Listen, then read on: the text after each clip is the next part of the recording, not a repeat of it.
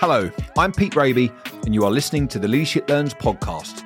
Today, I'm joined by Lisa Bodell, an award winning author and CEO of FutureThink. As a futurist and expert on the topic of innovation and simplicity, Lisa serves as a global council member of the World Economic Forum and has helped thousands of senior leaders ignite innovation at organizations including Bloomberg, Pfizer, and Lockheed Martin.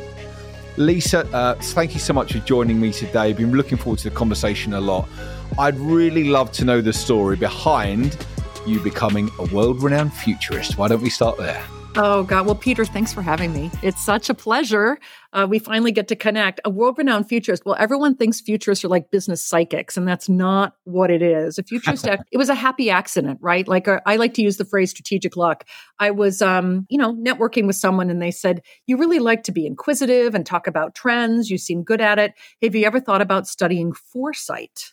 And I said, I don't even know what you're talking about. So someone introduced me to the head futurist at Dow Chemical in Midland, Michigan, which is where my family is from. It's a very small town. And uh, I invited him for coffee. And he talked to me about the actual study of how change happens. And that's what a futurist is. They talk about possible, probable, and preferable futures. And there's a structured way, um, they actually teach it, to go about it. So I got my certificate in it and I joined the Society of Professional Futurists. It's a small, odd, quirky, weird group of people that study odd trends. And from there, I, I met all the people that actually teach foresight in Houston to uh, the largest oil companies, because oil companies were the ones who started foresight, like Shell. And from there, I started learning how to teach change. And it was the perfect meld with innovation. So I became a futurist through a happy accident by meeting somebody I didn't know there was a structured way to teach it. And then I met all these people that do it on an ongoing basis and the people that practice it in these really large companies and decided that I wanted to teach it to other organizations too, so they could be a little bit more innovative on an ongoing basis. We need more futurists to think bigger. Awesome description, Lisa. And uh, yeah, already I'm chomping to learn and discuss more, that's for sure. I don't think there was, when I was at school 20 years ago, at university in London, I don't think there was any, if any, kind of discussion or modules or big study of change. And I'm sure there are lots of very good schools that now absolutely have it or have had it for a long time. I'd love to hear your thoughts on this. Feels like such an alien concept for so many leaders that go through a bit of an organic journey and then get into positions where you actually need to be thinking about changing in a different way, where you're looking after other people, where you're going through something that's going to take time and is going to have quite a big impact. I'd love to get your thoughts as to, yeah, how to go about it better. So, uh, and I I talk about this a lot, even at my in my children's school. You know, like at starting at young levels, we spend so much time teaching history, fantastic, but we don't teach the future. Why? And I don't understand that. And teaching about the future is helping people be more inquisitive and curious, helping to be more agile, helping to be resilient with change. And those are fundamental principles and skills, right? That people need to learn. We don't teach it. We teach static things. And that ill prepares children and people, right, to get out into the real world, whether it's at work or not. So I believe that we should be spending more time, I mean, first, like you said, at school, university, teaching about the future. And that can be teaching foresight, like structured ways to change, because that's an introduction into innovation, or at least teaching people to be more inquisitive so they can be open to different perspectives, right? So that is a, a key thing. I also think we should be teaching psychology in business school because it's all about dealing with people and change and being uncomfortable. I mean, so much of business isn't driven by strategy, it's driven by risk and fear and power, control and trust. We don't teach any of those things. So there's there's a lot that goes into foresight in terms of teaching people to look forward, but the biggest thing Peter and this is a longer answer than you ask for is it teaches people to be proactive about change, proactive obsolescence. When people get into business today, they are reactive. Right? Think about COVID. Everyone was really proud about how they reacted to change. I don't want my people just to react to change. I want them to create the change that they put on others. You create the future you want, not just wait for someone else to put it on you. That is a valuable thing to teach, not just employees, but kids we've got a, a, schools program that we get out to and leaders in our business go out to their co- local communities and speak to secondary schools. Amazing. so children between the ages of 13 and 16 17 years of age because one of the things that i've always believed for a long time there's emotional intelligence and then there's mm. right iq and eq but the reality is the school system is set up for people that iq Now, what happens if, like lots of our excellent achievers, you can just about do okay, but you're a people, you're a humanist, you're, you're someone that kind of gets the way that people behave, and you're you're, and therefore the, the vast services sector, it makes people feel and children feel undervalued, rejected. I'm not good. There's no way my life's going to be good. And it's a bit of a vicious circle. Whereas sure. the reality is, of course, that people, if they go into something going, no, no, that there's, a, there's an education system which supports both the IQ and the EQ piece far in far better balance, how much better would the world be? this gets to now this is the reason why you've been successful right? Is because frankly there are people that want to be successful because they're innovative and that makes them the best at what they do. But you want to know the people that are very successful? They're the only ones that do what they do. There's a big difference. And so we teach people with iq to be the best at what you do but the people that get ahead and be the best doctor, that's fine. But the people that are going to solve cancer are the only ones that do what they do. And they have to have a very different, innovative, future looking, asking, putting together different dots mentality. We don't teach that enough. So we've got to get out of this be the best and we've got to start to be the only, looking for the new. And I think people want to do that naturally, but they don't know how. And they're too busy they don't, even if they know how, they can't get to it because they're doing stupid things all day. So there's a lot of things we need to change to get people to be more, um, I don't know, forward looking. It's important. Absolutely. Now, this is one of the things selfishly, Lisa, I was really looking forward to asking you because, as I mentioned, I haven't been doing the CEO job very long. And definitely the last right. year has been probably the, uh, the biggest eye opening year that I've had to date when it comes to trying to change mm. too many things at one time, trying to change some real foundational things. And hard. The reality is, as a ambitious, energetic person that goes, we can do anything, and it's there's nothing. You know, look how blue that sky is. Let's go for it.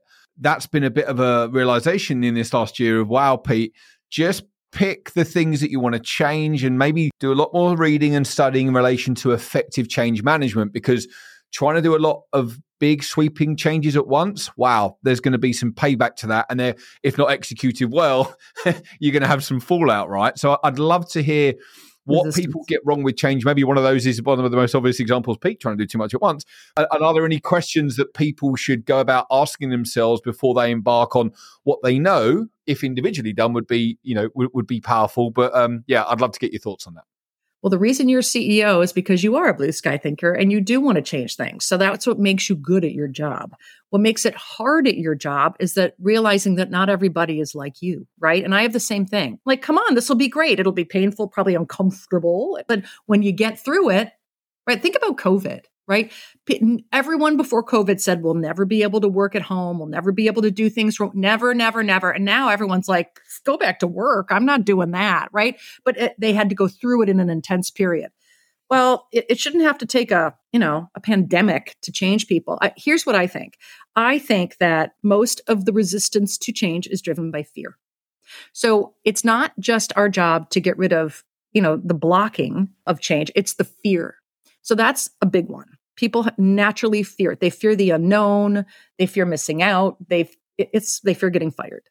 So changing a lot at once is hard. The biggest thing I think people don't realize about change is when people hear change, they hear more. And what I mean by that is you need to do more. And people are already exhausted, busy. They don't want to take on more. They are maxed. So you know, this is my bias, but I think for change management to work, you have to start by getting rid of. You got to weed the garden. Get rid of all the crap and unnecessary things and simplify. That's why simplicity is such a big thing right now. So you can make the space for change to happen. If you don't, eh, people don't have time. So you better find it. And there's plenty of places that you can find or get back time by getting rid of unnecessary things and we can you know i could go off on a whole thing on that but there's a there's a lot of people who they're smart and you hired them to do more than meetings and emails but they do that all day long. So if we can just change how they're using their time i think that they'll get better on board with change. They'll get pumped up by it. I read a really awesome book called ceo excellence that the McKinsey group have put together and the bit that i just loved in that book was the last chapter that talked about he gave examples from 10 different CEOs across very varied industries and backgrounds on where they spend their time. And ever since reading that book, I asked my leaders continually, right, you know, we're sitting down for this monthly. How do you feel like you're doing in relation to your usage of time? Now, I think it's one of, one of the contradictions I'm looking forward to getting to because innovation and simplicity do not always go hand in hand. I don't believe, Lisa. Yes, they do. Is, yes, they do. We're going to get to that in a moment. but, in, but, in, relation to leaders and their time management, have you have you seen any particular techniques or methodologies in making sure that, as you say, business as usual just isn't operate isn't taking up 99% of the time and there's little room for, for, for anything else? I'd be I'd be fascinated to hear what you've seen. If you've got an organization that has 10,000 people and you think about it, people spend 2,000 hours, probably more, a year. That's 40 hours a week. That is 20 million hours that people are spending at work. That's a lot of time to get things done. If you actually got 5% of that time back for more meaningful work, that is a million hours, Peter, that could be spent on better things. And when you ask people, you know, what do they spend their day doing? You know what they say? I don't care where I am in the world, where they work, the level they're at, the industry. They say meetings and emails. Every single, per- I mean, I, I talked to a lot of people, right? Tens of thousands of pe- meetings and emails. No one was hired for their ability to run a meeting or write an email. That's what they spend their day doing. And if you ask them if the majority of those things are productive, they say no. There are a lot of empty calorie emails in their inbox. There is a lot of wasted time. And the key thing about that is there are simple ways that we can actually, we need to teach people that it's okay to get rid of. And then they will make the space for more meaningful work to happen. They are drowning in things that are not valuable. And that's that's through bad habits. And so when we clear those bad habits out, we can get more of those million hours back for innovative work. It's not that people don't know how to innovate, Peter, it's that they don't have time. They can't get to it. One of the big things that we've tried to do over the last year is get to a point of if there's one, two, or a maximum three things that you're going to put your name to this quarter that you want to get done, what are those things going to be? To try and bring in a bit of a philosophy of less being more. Some of the dangers I've seen with leaders over the years is that mm-hmm. people think that them working 12 hour days or running around like headless chickens looks good or means that they're working hard. But I agree with you enormously. I think the vast majority of the time, when you're running around like a headless chicken doing more, you're actually accomplishing far less and, and, and, trying to get that simplicity into the thinking of actually come, let's reduce it all down. What are we actually in your role to do and, and trying to get back to that has been having some benefits here. I don't know if you've seen or any other busy examples. Is, uh, I think you're right on. Busy is a form of importance, right? I'm so busy, right? Everyone wants to be busy, but what's the okay?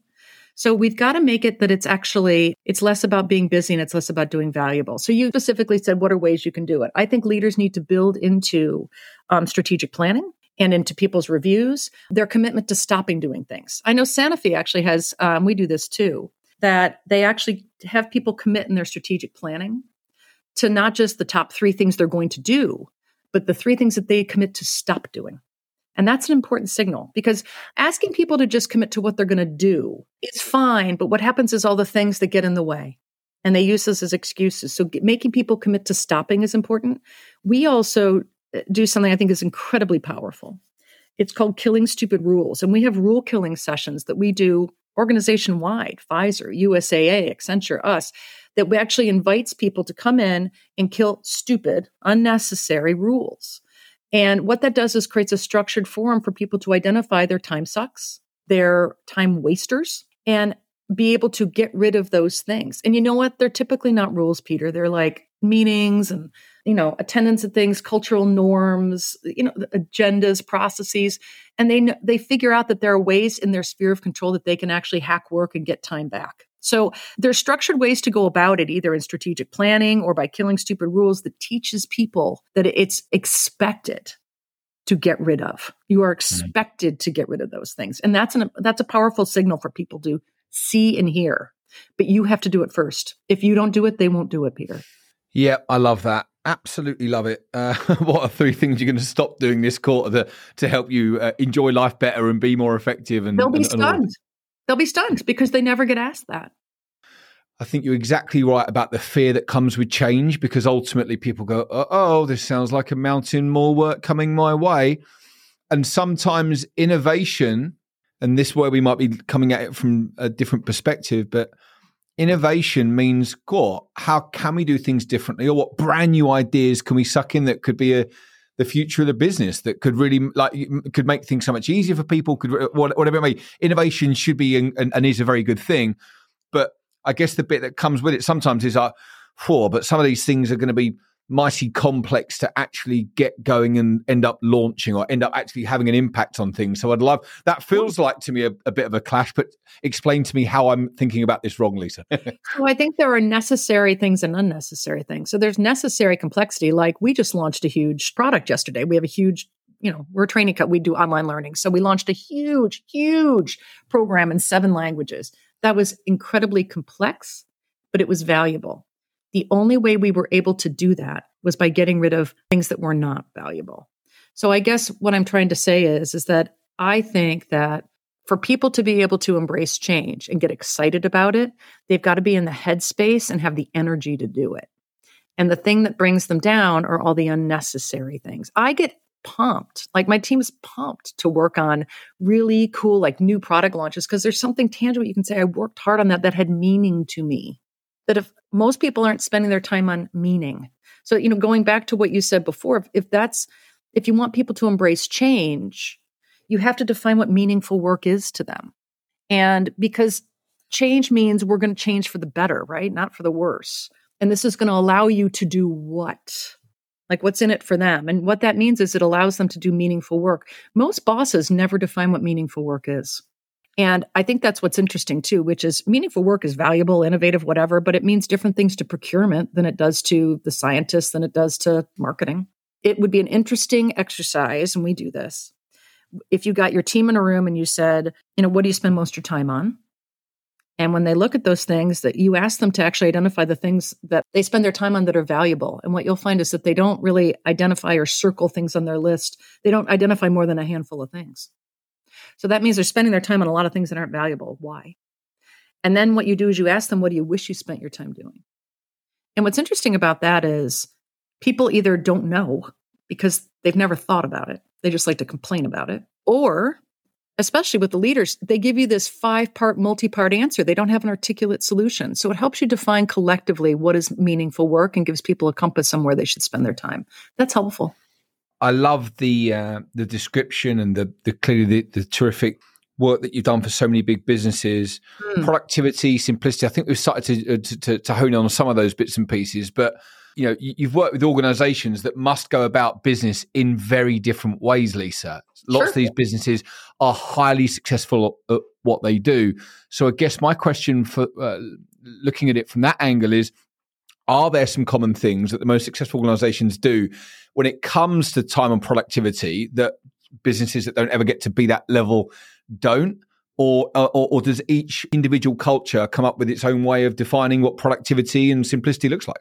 So I think there's common tenets, but they all have different metrics. So, like you mentioned before, I know you've had folks on here from MasterCard, but look at MasterCard versus Visa, right? Their de- definitions of innovation might be very different. One might be about getting more people to use a card, and the other one might be about more cards, more types of cards. Both are innovative things they have to do, but they have different compasses, right? And their cultures are very different. But the idea is leaders, first of all, they give people time to do the work they allow them to get rid of things that hold them back from doing it. And then the leaders model the behavior. Let me give you a Pfizer example. So, Pfizer, right, there's it's not stunning to me that they came up with a vaccine because they are very focused on simplifying and being innovative because they know those things go hand in hand. And Albert is the CEO, in fact, told people that, and he reported out to the street on the number of meetings that they got rid of because they wanted to get rid of unnecessary work. And when Alberts first launched this initiative to simplify things and give people more space to think, he said, I want people to stop, say no to meetings. What a great guy, right? Say no to meetings. And a month later, people were still drowning in meetings. And he was like, you know, a little pissed off about it. And he asked one of his lieutenants, why? You know, I told them to say no. And, um, you know, his right hand man, his, his chief of staff said, well, it's because you still go to every meeting. And until he started modeling the behavior because of fear, right? Nobody changed. The minute he started saying no and it sent a signal, other people did it. So it's great to state what you want in terms of mm-hmm. change and it's great to define it. But until you model it, Peter, nobody, it's fear. People won't do it. So I think that is a common theme. You might have Pfizer and Novartis have very different compasses and very different leadership, but they must model the behavior and define why the change is happening. Then people will do it. The other thing is they create the space for people to be able to do the good work. I think, uh, again, it's giving people the space. I know people right now that are mandating deep work. And we do it. I make sure every person at my team takes a half day every week and they have to block their calendar. I don't care when it is because everyone thinks differently. Mine's Friday morning. Some people like it midweek, and it's no meetings. So rather than doing your no meeting Friday or whatever it is, you know, you you set aside the time that's best for you because everyone thinks differently to do your deep work. And I mandate it. And I do it too because I have to send the signal that I don't want you know, you're never going to be able to do deep work if you're constantly context switching. And everyone's like, but there's so many meetings. We've got to put boundaries on our time. So I think you know time the number one resource is time, man. And um, we've got to be able to get it back. It's non-renewable. Once you spend it, it's gone. As as with all great ideas, Lisa, I adore the simplicity of it. yeah, I know. I know it is. it's simple, but it, it, and does it work all the time? No, but there's got to be some things in place that you you model the behavior and you make it systemic. I think it's interesting to me. Even on my team, people will say, "I constantly am. I'm like, why are you doing that? Why do you do it?" Like they're like, "You're right," because it's a habit right? It's just a habit. So I, calling people out to do less is a great, I mean, I think that's a great boss thing. A great, why are you doing that? Because I think people with the best of intentions create incredible unnecessary complexity that sucks up their time and drains them. But they don't see it like that until you call it out. One of the things that I love doing is rather than doing a scheduled meeting in my office, which is a pretty nice office with a beautiful view of the River Thames in the heart of central London, or wow. Williamsburg with the East River in front of me, Lisa, as, as I was discussing to your pre recording. But I love getting out the office, going for a stroll, having the water, getting that motion, and getting the idea. The ideas flow so much better when you're not stuck in a another stodgy meeting room. I'd be fascinated to hear from you what you've seen great leaders do when it comes to not just one on one related stuff, because I'm sure lots of people do these kind of things, but like how regularly should different groups or big teams be thrown out of sight and kind of taken somewhere new into the mountains or you know have you seen good habits with all the top leaders that do this on a quarterly six monthly yearly basis i know there won't be one size that fits all of course i think there's a few things i would i would build in the bigger things like quarterly because i think b- too much big stuff then becomes chaos right? Then it's too much. And then there's things I would build on an ongoing basis. So, like what you just said in terms of walking or getting people out of their comfort zone, I do those quarterly, for example. Like I have my team meet quarterly, and every time there's a there's a, a group event where we go. And uh, so, for example, maybe what we're going to be doing is I actually bring in my trainers from Second City, and they teach them all kinds of new routines, which is fantastic. Or I send them on a field trip and I give them $50 and I say, go buy something innovative, meet us here for drinks, and you got to share what you got. So it's something simple, but it teaches a behavior and it's something that's nice to do together on a quarterly basis. If you did that every day, that's ridiculous. But the things to do all the time, like in your weekly status meetings, right, is inject interactivity and collaboration in different ways. So you're modeling behavior. Like, so for example, we use Mentimeter and I'm constantly doing uh, quizzes with them, or we're doing um, different ways to gather on Google Jamboards ideas. So it pulls in introverts and extroverts. So little ways to model behavior on an ongoing basis, but bigger things that set the tone on a quarterly basis, I think are better. Leaders overdo it. They just think, you know, they get those, let's go for a walk every day. And then people are like, God, it's too much change. And it'll be really interesting to get your insight on what are the most complex aspects in a business, do you think, Lisa, that can be simplified the easiest but are often missed? I think a few things. Well, meetings and emails are number one because yeah. I think it's just it's the work of work and we fall into things and we don't realize that we can actually change them. And I think that there are little things by putting things on a time diet, changing the frequency, stopping doing them and say, well, I miss it. Those are big. The bigger ones are processes because we don't stop and think about what are the parts of a process that we could hack. And you know what's interesting is a lot of people are scared to question processes because they feel like they're, you know, it's almost like they're delivered from God. It's verboten to touch them. And you know, Novartis does something interesting. They do work hacks. And what I like about this is, you know, we we do innovation jams and all this stuff, but when we do tech hacks, why don't we do work hacks and pick a process that sucks? And what you're going to find is you're going to invite people that work on that processor from the outside that have great ways to hack it, whether getting rid of a step, getting rid of people involved in it, whatever. The reason that people don't share their hacks of work is because they think they're cheating and they're afraid of getting called out. But if you give a forum like quarterly to hack a problem, it's amazing what you're going to be able to figure out. Processes are a big deal. We're in an environment, we employ a lot of graduates. We have a therefore a very large and I believe totally in an environment that has learning at the heart of it, where you can read all the textbooks you want, but until you do something oh, and fall different. over and butt your head and go, "Oh, that was unpleasant," Now, the way that you're going to learn best is going to be by other people around you that have also gone through that experience and are good at their job and have been that thing, learning by that. But the reality is, for a lot of people, especially life sciences, technology sectors, there's an awful lot of fully remote and maybe even sometimes one day a week collaboration in the office. So, I guess the thing I'll be really interested to, to hear your views on best practices for maintaining productivity in a virtual environment because it's very very clear to us that you can some business like ourselves it's very easy to have very set out kpis this is what we're expecting let's go and do it. But yeah i mean that massive topic in a few minutes lisa it'd be good to get your take on. Well i mean one of the things we talk about is like fit the big thing right now especially with hybrid work is fit for purpose right? Like why do you meet right and what are the ways that you meet and this is what i always say right so it's emails are for information meetings are for decisions phone calls or Slack are for instant needs. And so that little mantra, right, is really important for my team. I also let them know when to include me and when not to include me. So one of the things that can be really interesting in hybrid is like we try and minimize meetings because I think we think Zoom or Teams is all about it's if I'm on Zoom, I'm working. You're not.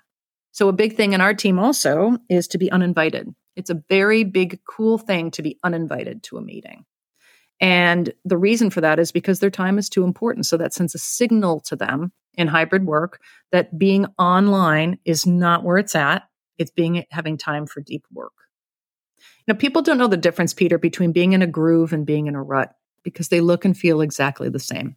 Mm-hmm. And following the same patterns, like getting on Zoom and doing emails and a hybrid work, they feel like that's just the way you do it. But if you define, right, the ways of interaction and really push doing less, I think that people will get more done. Becoming a change specialist, becoming a futurist. I don't think there'll be many of the very senior leadership that we have listened to the podcast that won't be thinking, yep, that is absolutely on my want to be getting better at, want to develop at it. There are, of course, multiple ways of self developing all the time courses, listening, reading, pods, etc., further education what have you seen? And of course, every individual learns in a different way too. To make it a really convoluted, overly complex question, but people well, want to become change specialists, want to become futurists. Where would where would people start to make sure they're on the right kind of path? You can study it, that's for sure. You can do that, but I think the thing about being a, uh, embracing change and being a futurist is starting with being curious, and you can actually take a different route to work. You can start reading things that you normally don't read. The idea is if you want to come up with something new, you have to do something new. And the only way to do that is to uh, read or act differently. One of the things we teach kids is to have brain dates. And so we call it 15 minute brain dates. So every week, you reach out to somebody that is in a field you're curious about or does something completely different or is an unusual suspect. And you ask, you get on the phone and you ask them questions. And brain dates are really interesting because people love to talk about themselves. They're probably going to give you 15 minutes of time. And it's amazing if you can just dedicate that to learning how much more by the end of the year that you'll have to expand and learn about the future. It's just setting aside the time to do it. It was the weirdest thing that you said that three days ago. My young family were down at the coast whilst they stayed in London for a couple of days of uninterrupted work, which felt like some kind of utopia that I'd forgotten that was even a glorious thing. Um, wow. I got I, I got into town like in, in a really really early uh, early um, in the morning and was like, right, come on, you got the time here. You've done your prep go out for a run and ran around the beautiful St James's Park. And on the way back, Lisa, because I'd done something different, something new, I thought about someone that I hadn't quite worked out the solution to yet in a whole new manner. So that phrase you've just said there in relation to if you want to come up with something new, you've got to do something new, read a new book, do something differently. I think is a wonderful thing that I think I'm going to be Im- embedding that into my diary a little bit more from now on. So I did mention to you pre-conversation this is going to be a slightly selfish chat, Lisa, and I think I've just uh, like Oh, we're already on the road to doing it. That's amazing.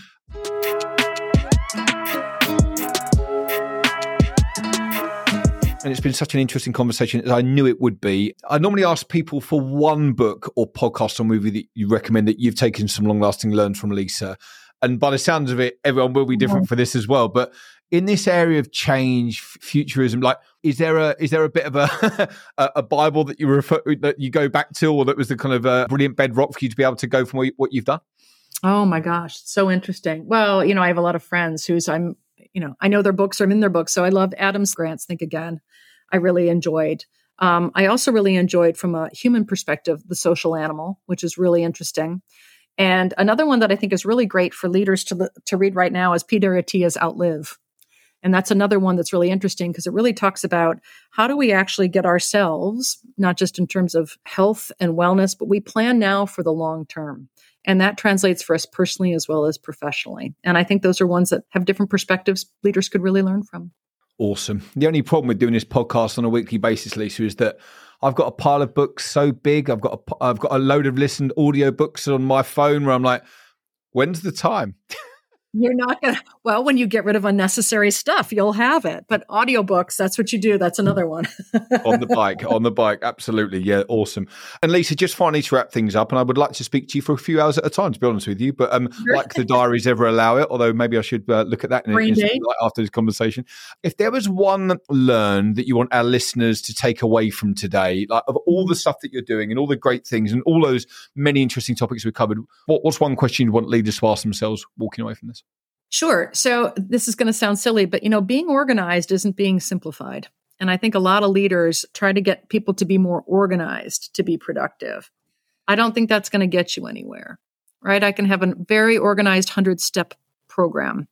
I think being simplified is teaching people that that less is more. It's okay to get rid of to make space for change to happen. Lisa, thank you so much for coming on and sharing your insights with us. I know that there'll be loads that will resonated with the listeners, and certainly, like myself, they'll be taking away some valuable, valuable ideas. thank you, everyone, for listening. If you enjoyed the episode, please give a five star rating and do share with others in your network. Lisa, thank you so much for coming on. Peter, thanks.